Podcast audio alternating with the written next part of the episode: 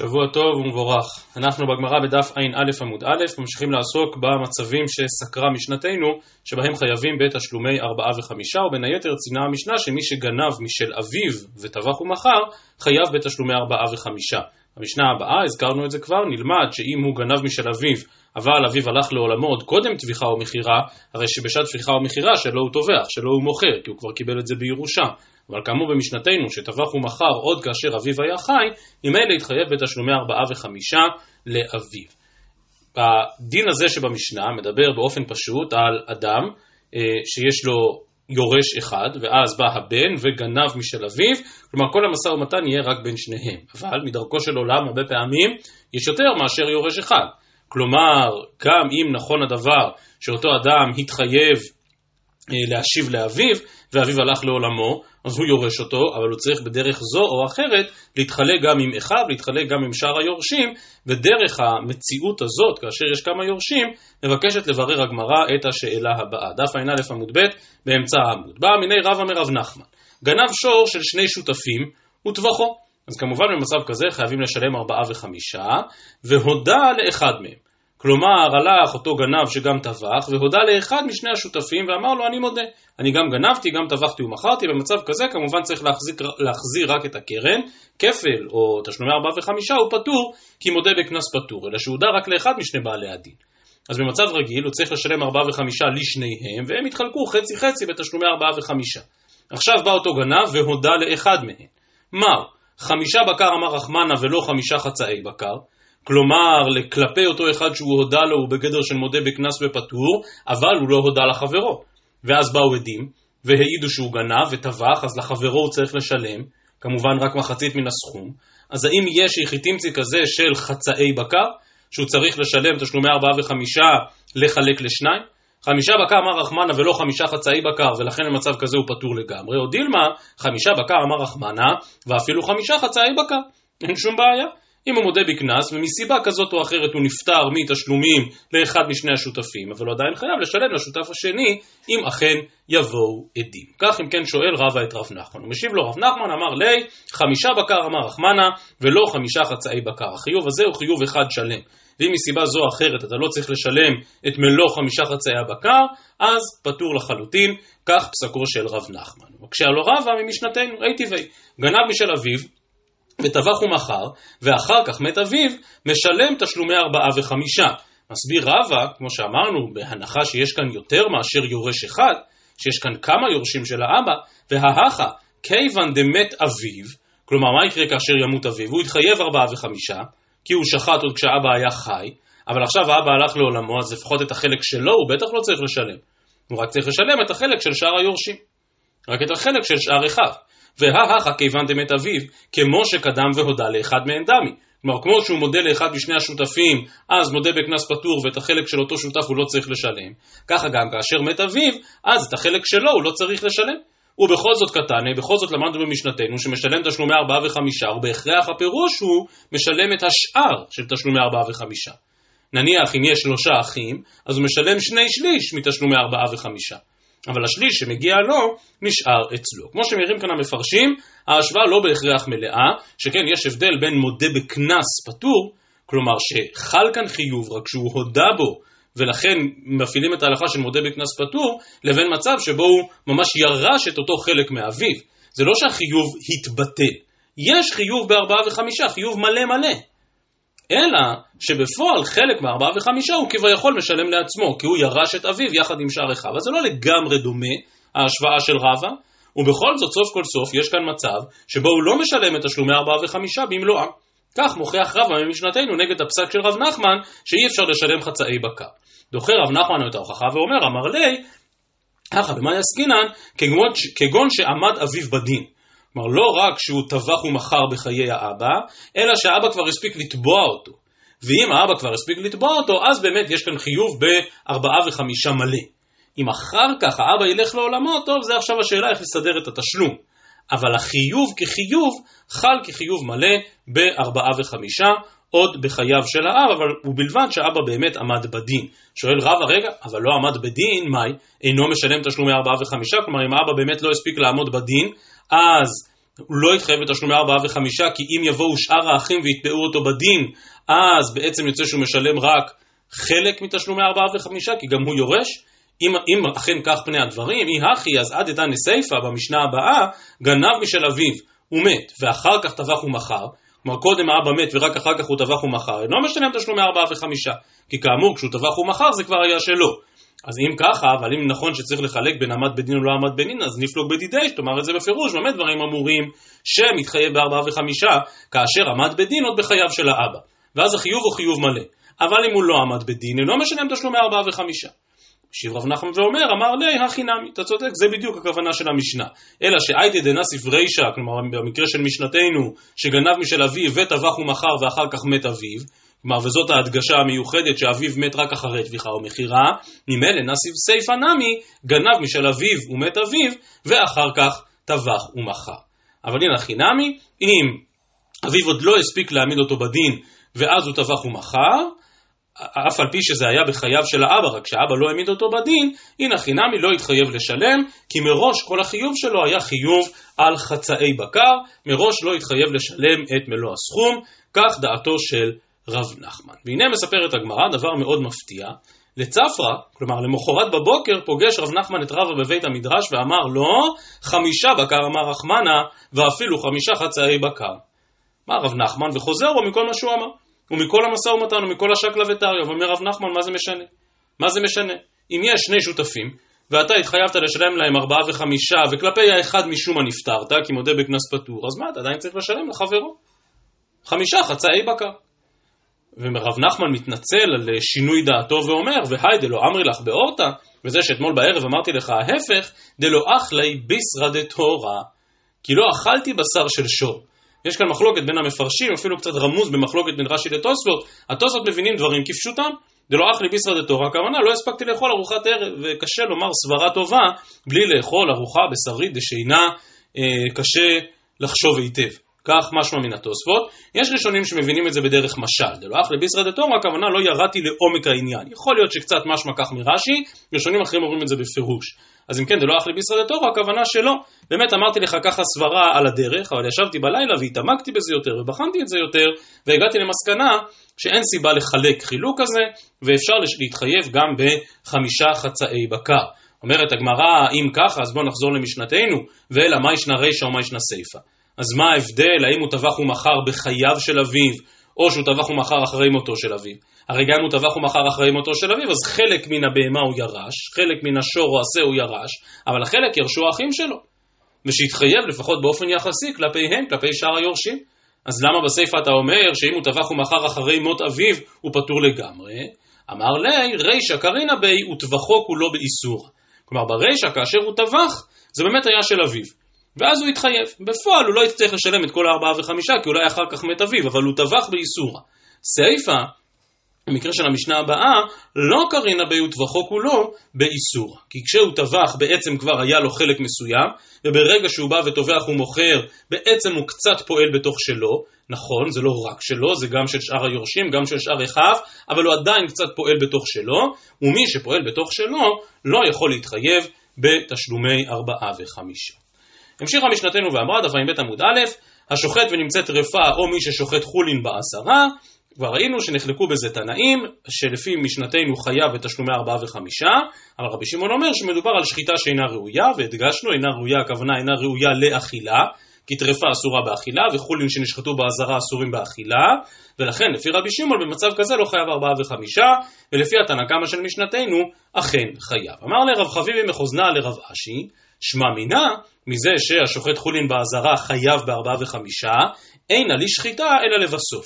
וזה דיון גדול בסוגיות רבות, לא, לא הזכרתי מקודם, אתם רואים כאן בדף ע"ב עמוד א', יש תוספות מאוד מאוד מאוד ארוך, אבל בכוונה לא רציתי להיכנס כאן לדיון, אני רק אומר, הנושא של התוספות הוא ירושה בקנסות. הסוגיה היא סוגיה במסכת כתובות, אימתי אדם יורש או לא יורש קנס, ואגב העניין הזה של תשלומי ארבעה וחמישה במצב של אבא וכמה יורשים, וכל מה שדיברנו עד עכשיו, אז התוספות כאן מעריכים עד למאוד בעניין של ירושה בקנסות, אבל ממש לא עיקר הדיון שלנו כאן. אז עוד פעם אני חוזר לעניין אה, חולין באזהרה. אמר לרב חביבי בחוזנה לרב אשי, שמע מינה ממשנתנו, שאינה לשחיטה אלא לבסוף. שכן במקומות רבים התלבטו חכמים לגבי מעשה השחיטה. מעשה שחיטה אמנם לא מעשה כל כך ארוך, לא לוקח כל כך הרבה זמן, ובכל זאת, תחילת השחיטה, תחילת חיתוך הסימנים, זה בעצם תחילת המעשה, אבל השחיטה הופכת להיות שחיטה מלאה רק כאשר נשחטו רוב שני הסימנים, הקנה והוושת. כלומר, בכל זאת יש כאן תהליך.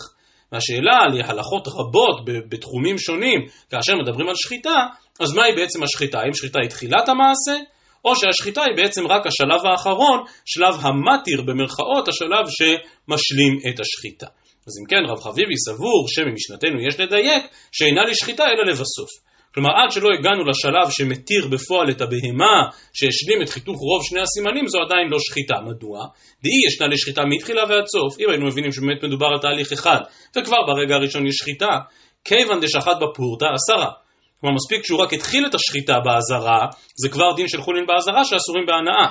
ואידך, אבל כשהוא סיים את השחיטה, ופשוט וברור לגמרא שהחיוב בטביחה ומכירה הוא דווקא אם הוא סיים את השחיטה.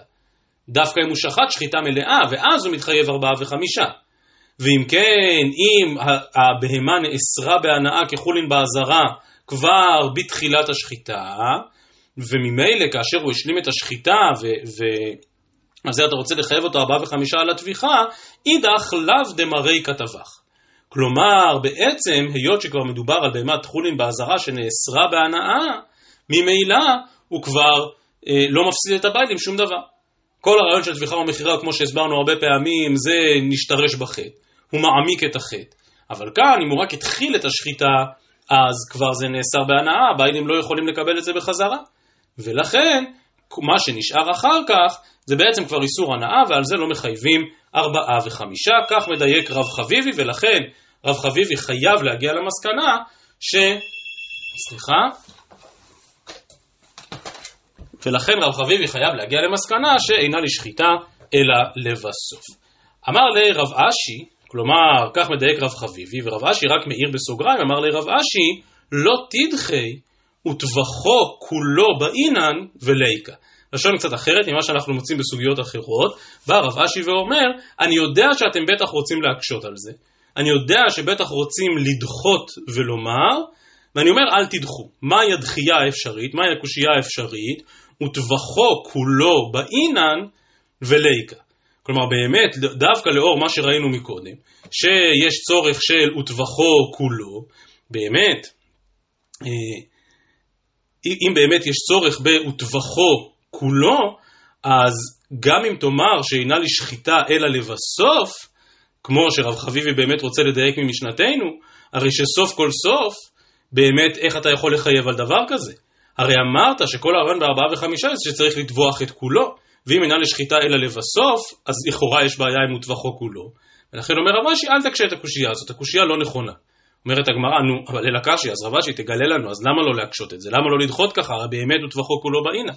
אמר לאחי, אמר רב גמדא משמי דרבה, כגון ששחט מקצת סימנים בחוץ, וגמרן בפנים.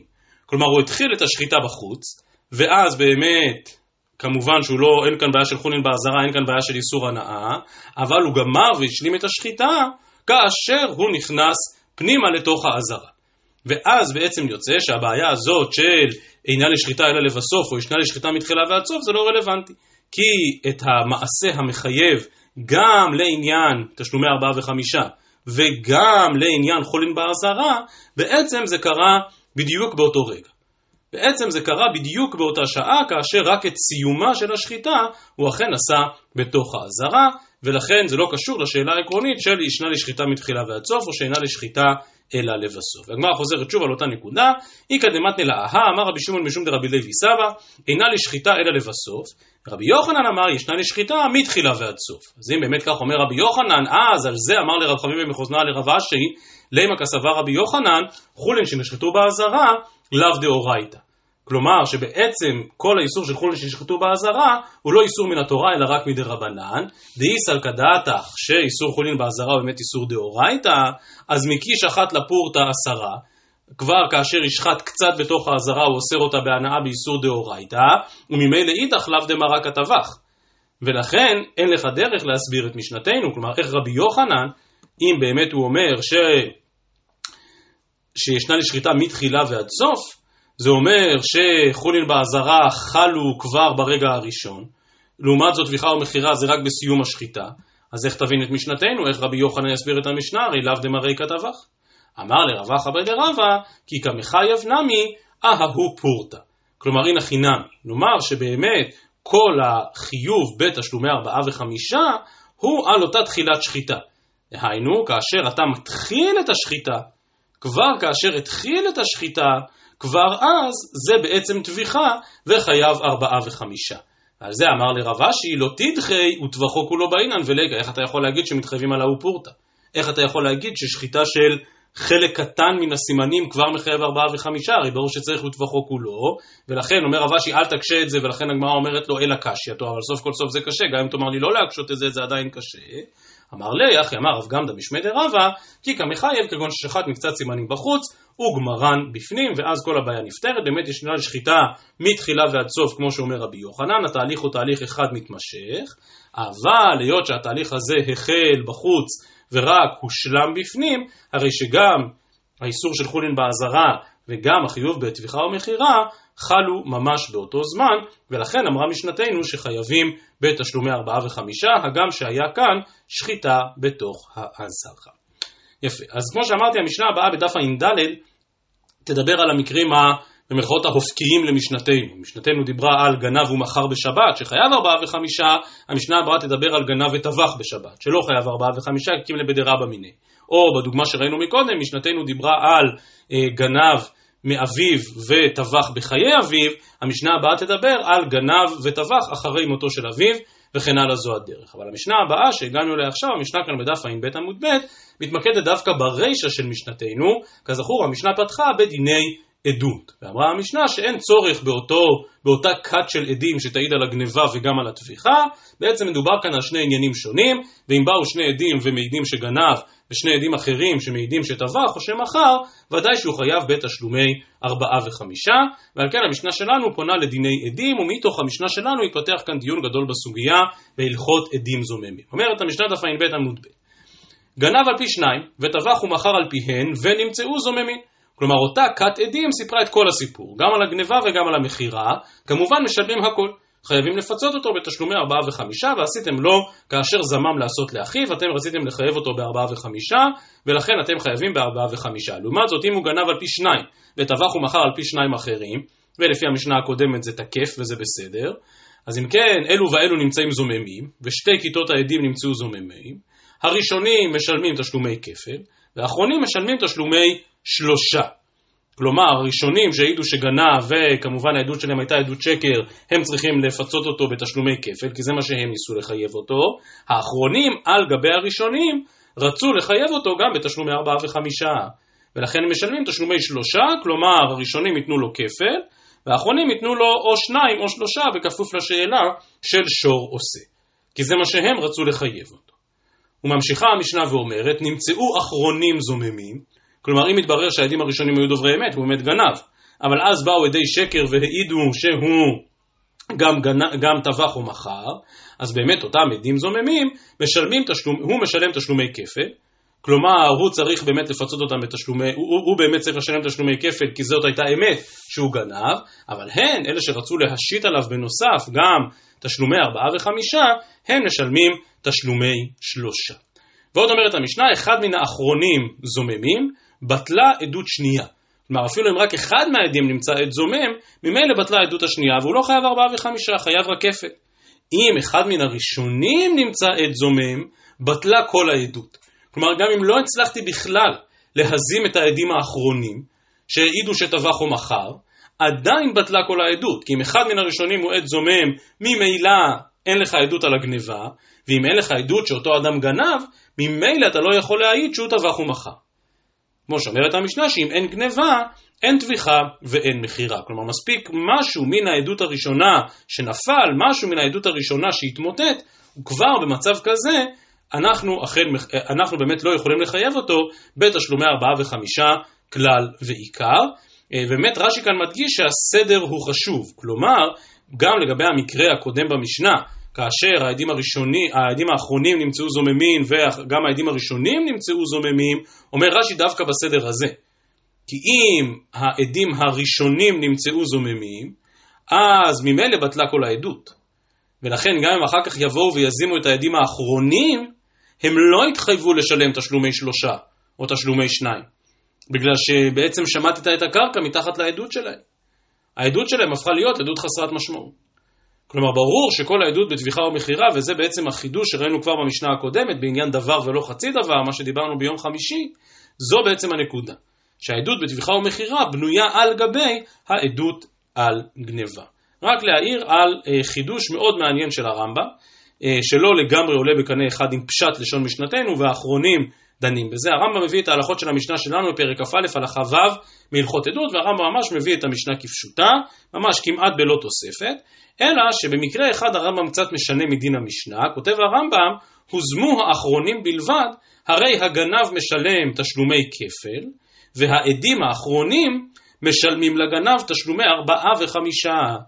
לכאורה במשנתנו משמע שאם באמת הוזמו האחרונים, אז הם צריכים לשלם לו רק תשלומי שלושה. כלומר, הם רצו להגדיל את החיוב שלו מתשלומי כפל לתשלומי ארבעה וחמישה, אז רק את המרווח הזה הם צריכים לשלם. ובכל זאת הרמב"ם אומר שלא. הרמב"ם אומר, הוא באמת צריך לשלם תשלומי כפל, והעדים האחרונים צריכים לפצות אותו בתשלומי ארבעה וחמישה. אז יכול להיות שמה שהרמב"ם מבין זה שמה שכתוב במשנה תשלומי שלושה, שזה מה שיוצא בשורה התחתונה. כלומר, הם משלמים לו, העדים הזוממים, תשלומי חמישה, מתוך התשלומי חמישה שהם שילמו לו, תשלומי כפל הוא צריך לשלם לגנב. ולכן בסך הכל נמצא שהם שילמו לו תשלומי שלושה, ובכל זאת הרמב"ם מבין שהעדים האחרונים כן באו לספר פה סיפור שלם של ארבעה וחמישה, ועל זה הם הפכו להיות עדים זוממים ואת זה הם צריכים לשלם, ושוב, אם העדים הראשונים על הגניבה לא הוזמו, אז הגנב באמת יצטרך לשלם תשלומי כפל. אז כאמור המשנה הזאת עוסקת בדיני ארבעה וחמישה, אבל בעצם הנושא של המשנה כאן הוא עדים זוממים, ועל כן הגמרא באמת פונה לנושא הזה, הסוגיה נמצאת במקביל גם בסנהדרין, מחלוקת אביי ורבא לגבי עצם הבנת החידוש במושג הזה של עדים זוממים. אומרת הגמרא איתמר, עד זומם, אביי אמר למפרע הוא נפסל, רבא אמר מכאן ולהבא הוא נפסל. כלומר בא עד וסיפר איזשהו סיפור בבית דין בחודש ניסן, אך כעבור כמה חודשים, בחודש תשרי, פתאום באו עדים ואמרו מה פתאום העד הזה הוא עד שקר, עמנו הייתם במקום פלוני בשעה פלונית. כלומר לא יכול להיות שהעד הזה שהיה בבית הדין בניסן מספר את מה שהוא סיפר, לא ייתכן שהוא יודע את זה, הוא עד שקר. אומר אביי, מאותו רגע מתברר שהוא עד פסול. כלומר מתברר שהאדם הזה כבר בניסן היה שקרן. לעומת זאת רבא אמר רק מכאן ולהבא, רק משעה שהוזם הוא נפסל. והגמרא מסבירה, אביי אמר למפרע הוא נפסל, מההוא שעתא דאסיד, הווה לרשע. כלומר, אמנם אני יודע את זה רק עכשיו בתשרי, כשבאו עדים והזימו אותם, אבל עכשיו כשאני יודע שהם היו עדי שקר, אז למפרע מתברר שהוא אכן היה רשע, והתורה אמרה אל תשת רשאית. רבא אמר מכאן ולהבא הוא נפסל, עד זומם חידוש הוא, דהא תרי ותרי נין הוא, מי חזי דצאית להנה, צאית להנה.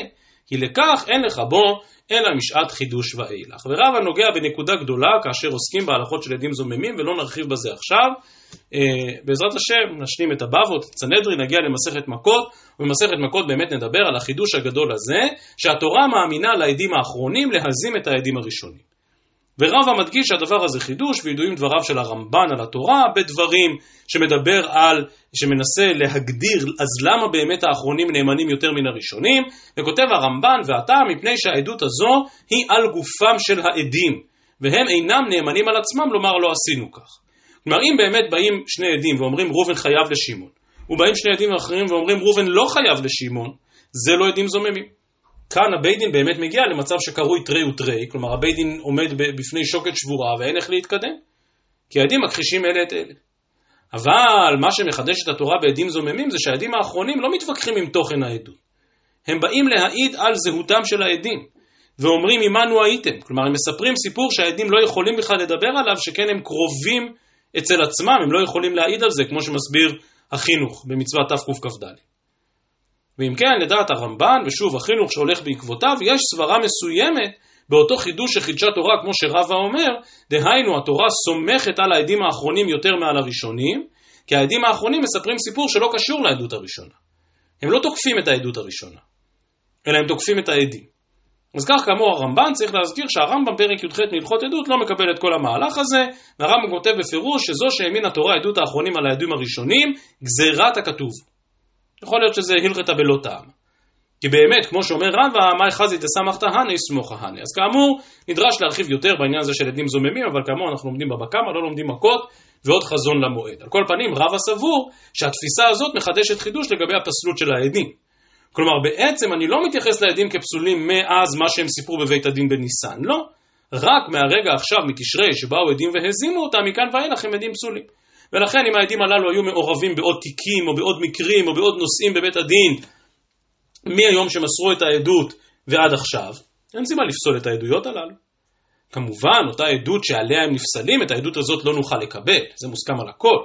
אבל עדויות אחרות שהם היו משותפים בהם, במצב כזה, ודאי שאנחנו יכולים לקבל את עדותם, כך דעתו של רב. אביי, אביי כאמור חולק, ואביי מבין, אם אתה יודע עכשיו שהעד הזה היה עד שקר, ושכבר בניסן הוא מסר עדות שקר, אז כל עדות נוספת שהוא מסר מאז ניסן, אי אפשר לקבל אותה. איכא דאמרי אומרת הגמרא, רבא נמי כאביי הסבירה לי דאמר למפרע או נפסל. כלומר הסברה היא עם אביי. שכן, סוף כל סוף, עכשיו אתה יודע את האמת. עכשיו אתה יודע שלפני כך וכך חודשים העד הזה בא והעיד עדות שקר בבית. אז איך אתה יכול לקבל עדויות שהוא אמר אחר כך, אחרי שכבר תפסת אותו בשקר? ולכן באופן מהותי רבא מקבל את אביי שלמפרע או נפסל. ובכל זאת רבא אומר שהעדויות שהעיד מאז אנחנו מקבלים אותן, ואך היינו טעמי דרבא, משום פסיידא דלקוחות.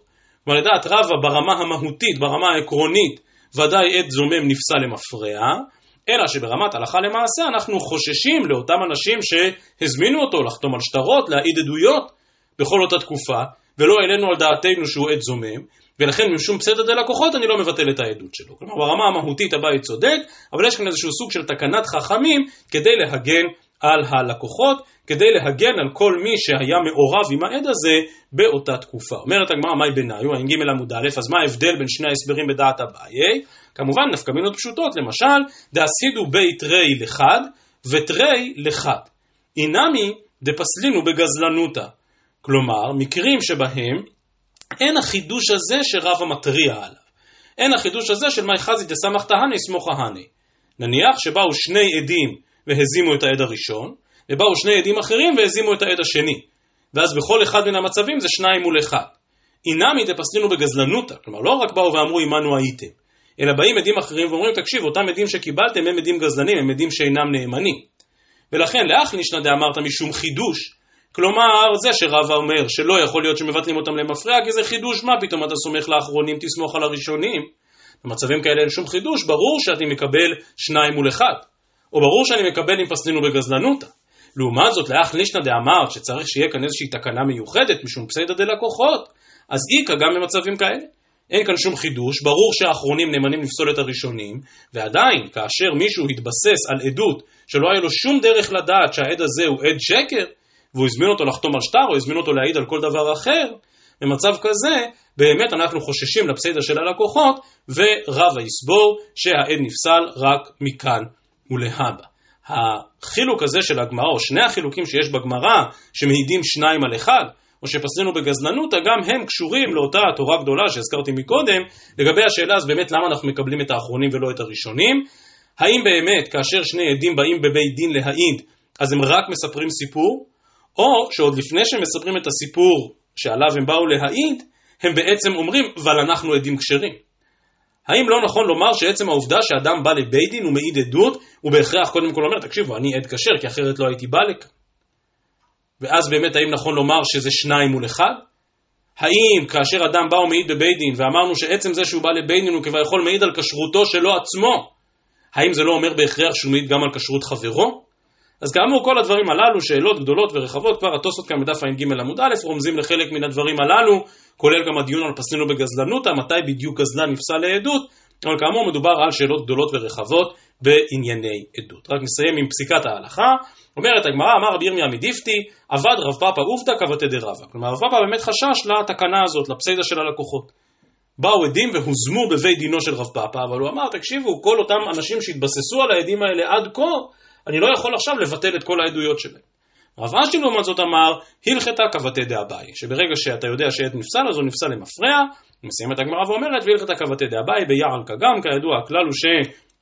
הלכה כרבה נגד אביי, למעט שישה תחומים, והעין של אותן ראשי תיבות של יער קגם, זה עת זומם, שבזה אנחנו מקבלים את סברתו של אביי שנפסל למפרע, ולפי הדשנה בתרא בסוגיה שלנו, בעצם זה לא סברתו של אביי. בעצם גם רבא מודש ברמה המהותית עת זומם נפסל למפרע, אלא שרבא חושש לפסדת הלקוחות, ואנחנו מקבלים את דעתו של אביי, שבמצב כזה, היות שידוע לנו עכשיו בדיעבד שהעד הזה הוא עד פסול, ממילא לא צריך לחשוש גם לפסדה של הלקוחות. שבוע טוב ומבורך לכולם.